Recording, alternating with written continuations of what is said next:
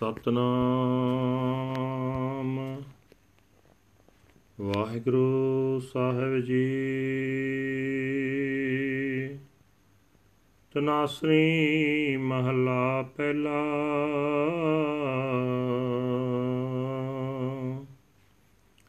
ਕਾਇਆ ਕਾਗਦ ਮਨ ਪਰਵਾਣਾ।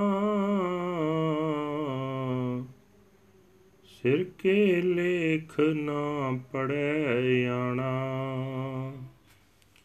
ਕਾਇਆ ਕਾਗਦ ਮਨ ਪਰਵਾਣਾ। ਸਿਰ ਕੇ ਲੇਖ ਨਾ ਪੜੈ ਆਣਾ। ਦਰਗਹਿ ਘੜੀਐ ਤੀਨੇ ਲੇਖ। ਖੋਟਾ ਕਾਮ ਨਾ ਆਵੇ ਵੇਖ। ਨਾਨਕ ਜੇ ਵਿੱਚ ਰੂਪਾ ਹੋਏ, ਖਰਾ ਖਰਾ ਆਖੈ ਸਭ ਕੋਏ ਰਹਾਉ। ਕਾਦੀ ਕੂੜ ਬੋਲ ਮਲ ਖਾਏ ਬ੍ਰਾਹਮਣ ਨਾਵੇ ਜੀਆਂ ਕਾਏ ਜੋਗੀ ਜੁਗਤ ਨਾ ਜਾਣੈ ਅੰਧ, ਤਿਨੇ ਉਹ ਜਾੜੇ ਕਾ ਬੰਦ। ਸੋ ਜੋਗੀ ਜੋ ਜੁਗਤ ਪਛਾਣੈ, ਗੁਰ ਪ੍ਰਸਾਦੀ ਏਕੋ ਜਾਣੈ। ਕਾਜੀ ਸੋ ਜੋ ਉਲਟੀ ਕਰੈ। ਗੁਰ ਪ੍ਰਸਾਦੀ ਜੀਵਤ ਮਰੈ। ਸੋ ਬ੍ਰਾਹਮਣ ਜੋ ਬ੍ਰਹਮ ਵਿਚਾਰੈ, ਆਪ ਤਰੈ ਸਗਲੇ ਕੁਲ ਤਾਰੈ।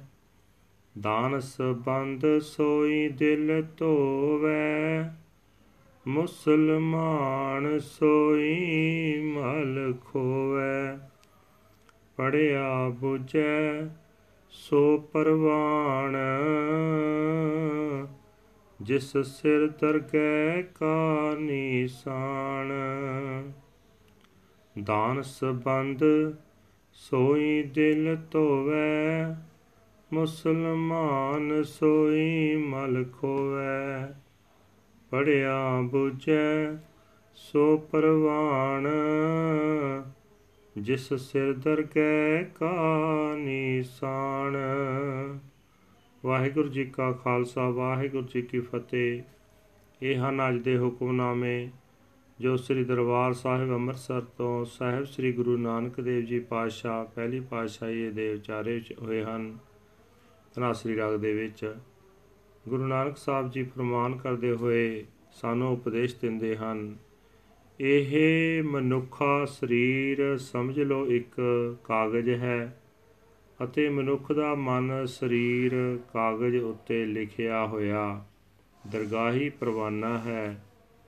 ਪਰ ਮੂਰਖ ਮਨੁੱਖ ਆਪਣੇ ਮੱਥੇ ਦੇ ਲੇਖ ਨਹੀਂ ਪੜਦਾ ਭਾਵ ਇਹ ਸਮਝਣ ਦਾ ਯਤਨ ਨਹੀਂ ਕਰਦਾ ਕਿ ਉਸਦੇ ਪਿਛਲੇ ਕੀਤੇ ਕਰਮਾਂ ਅਨੁਸਾਰ ਕਿਹੋ ਜਿਹੇ ਸੰਸਕਾਰ ਲੇਖ ਉਸਦੇ ਮਨ ਵਿੱਚ ਮੌਜੂਦ ਹਨ, ਜੋ ਉਸ ਨੂੰ ਹੁਣ ਹੋਰ ਪ੍ਰੇਰਣਾ ਕਰ ਰਹੇ ਹਨ? ਮਾਇਆ ਦੇ ਤਿੰਨ ਗੁਣਾਂ ਦੇ ਅਸਰ ਹੇਠ ਰਹਿ ਕੇ ਕੀਤੇ ਹੋਏ ਕੰਮਾਂ ਦੇ ਸੰਸਕਾਰ ਰੱਬੀ ਨਿਯਮ ਅਨੁਸਾਰ ਹਰੇਕ ਮਨੁੱਖ ਦੇ ਮਨ ਵਿੱਚ ਉਕਰੇ ਜਾਂਦੇ ਹਨ। ਪਰ हे ਭਾਈ, ਵੇਖ, ਜਿਵੇਂ ਕੋਈ ਖੋਟਾ ਸਿੱਕਾ ਕੰਮ ਨਹੀਂ ਆਉਂਦਾ ਤਿਵੇਂ ਖੋਟੇ ਕੀਤੇ ਕੰਮਾਂ ਦਾ ਖੋਟਾ ਸੰਸਕਾਰ ਲੇਖ ਵੀ ਕੰਮ ਨਹੀਂ ਆਉਂਦਾ। हे ਨਾਨਕ, ਜੇ ਰੁਪਏ ਆਦਿਕ ਸਿੱਕੇ ਵਿੱਚ ਚਾਂਦੀ ਹੋਵੇ ਤਾਂ ਹਰ ਕੋਈ ਉਸ ਨੂੰ ਖਰਾ ਸਿੱਕਾ ਆਖਦਾ ਹੈ। ਇਸੇ ਤਰ੍ਹਾਂ ਜਿਸ ਮਨ ਵਿੱਚ ਪਵਿੱਤਰਤਾ ਹੋਵੇ ਉਸ ਨੂੰ ਖਰਾ ਆਖਿਆ ਜਾਂਦਾ ਹੈ। ਰਹਾਓ।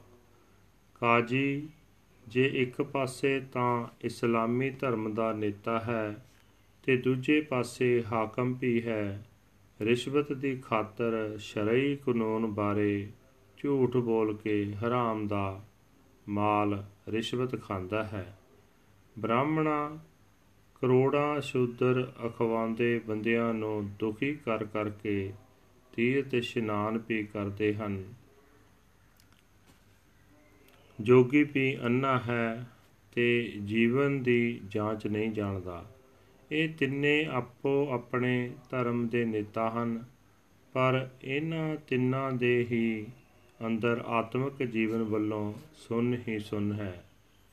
ਅਸਲ ਜੋਗੀ ਉਹ ਹੈ ਜੋ ਜੀਵਨ ਦੀ ਸਹੀ ਜਾਂਚ ਸਮਝਦਾ ਹੈ ਤੇ ਗੁਰੂ ਦੀ ਕਿਰਪਾ ਨਾਲ ਇੱਕ ਪਰਮਾਤਮਾ ਨਾਲ ਡੂੰਘੀ ਸਾਂਝ ਪਾਉਂਦਾ ਹੈ। ਕਾਜੀ ਉਹ ਹੈ ਜੋ ਸੁਰਤ ਨੂੰ ਹਰਾਮ ਦੇ ਮਾਲ ਵੱਲੋਂ ਮੋੜਦਾ ਹੈ, ਜੋ ਗੁਰੂ ਦੀ ਕਿਰਪਾ ਨਾਲ ਦੁਨੀਆ ਵਿੱਚ ਰਹਿੰਦਾ ਹੋਇਆ ਦੁਨਿਆਵੀ ਖਾਸ਼ਾਂ ਵੱਲੋਂ ਪਰਤਦਾ ਹੈ।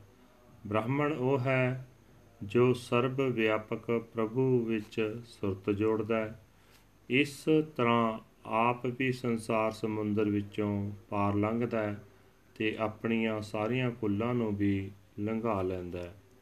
ਉਹੀ ਮਨੁੱਖ ਅਕਲਮੰਦ ਹੈ, ਜੋ ਆਪਣੇ ਦਿਲ ਵਿੱਚ ਟਿਕੀ ਹੋਈ ਬੁਰਾਈ ਨੂੰ ਦੂਰ ਕਰਦਾ ਹੈ, ਉਹੀ ਮੁਸਲਮਾਨ ਹੈ, ਜੋ ਮਨ ਵਿੱਚੋਂ ਵਿਕਾਰਾਂ ਦੀ ਮੈਲ ਦੀ ਨਾਸ ਕਰਦਾ ਹੈ। ਉਹੀ ਵਿਦਵਾਨ ਹੈ, ਜੋ ਜੀਵਨ ਦਾ ਸਹੀ ਰਸਤਾ ਸਮਝਦਾ ਹੈ। ਉਸ ਦੇ ਮੱਥੇ ਉੱਤੇ ਦਰਗਾਹ ਦਾ ਟਿੱਕਾ ਲੱਗਦਾ ਹੈ, ਉਹੀ ਪ੍ਰਭੂ ਦੀ ਹਜ਼ੂਰੀ ਵਿੱਚ ਕਬੂਲ ਹੁੰਦਾ ਹੈ। ਵਾਹਿਗੁਰੂ ਜੀ ਕਾ ਖਾਲਸਾ, ਵਾਹਿਗੁਰੂ ਜੀ ਕੀ ਫਤਿਹ। ਇਹ ਹਨ ਅੱਜ ਦੇ ਹੁਕਮਨਾਮੇ ਜੋ ਸਹਿਬ ਸ੍ਰੀ ਗੁਰੂ ਗ੍ਰੰਥ ਸਾਹਿਬ ਜੀ ਦੇ, ਧੰਨ ਧੰਨ ਸ੍ਰੀ ਗੁਰੂ ਨਾਨਕ ਸਾਹਿਬ ਜੀ ਪਾਤਸ਼ਾਹ ਜੀ ਦੇ ਤਨਾਸਰੀ ਰਾਗ ਵਿੱਚ ਉਚਾਰੇ ਹੋਏ ਸ੍ਰੀ ਦਰਬਾਰ ਸਾਹਿਬ ਅੰਮ੍ਰਿਤਸਰ ਤੋਂ ਆਏ ਹਨ। ਗੁਰੂ ਨਾਨਕ ਸਾਹਿਬ ਜੀ ਕਹਿੰਦੇ ਹਨ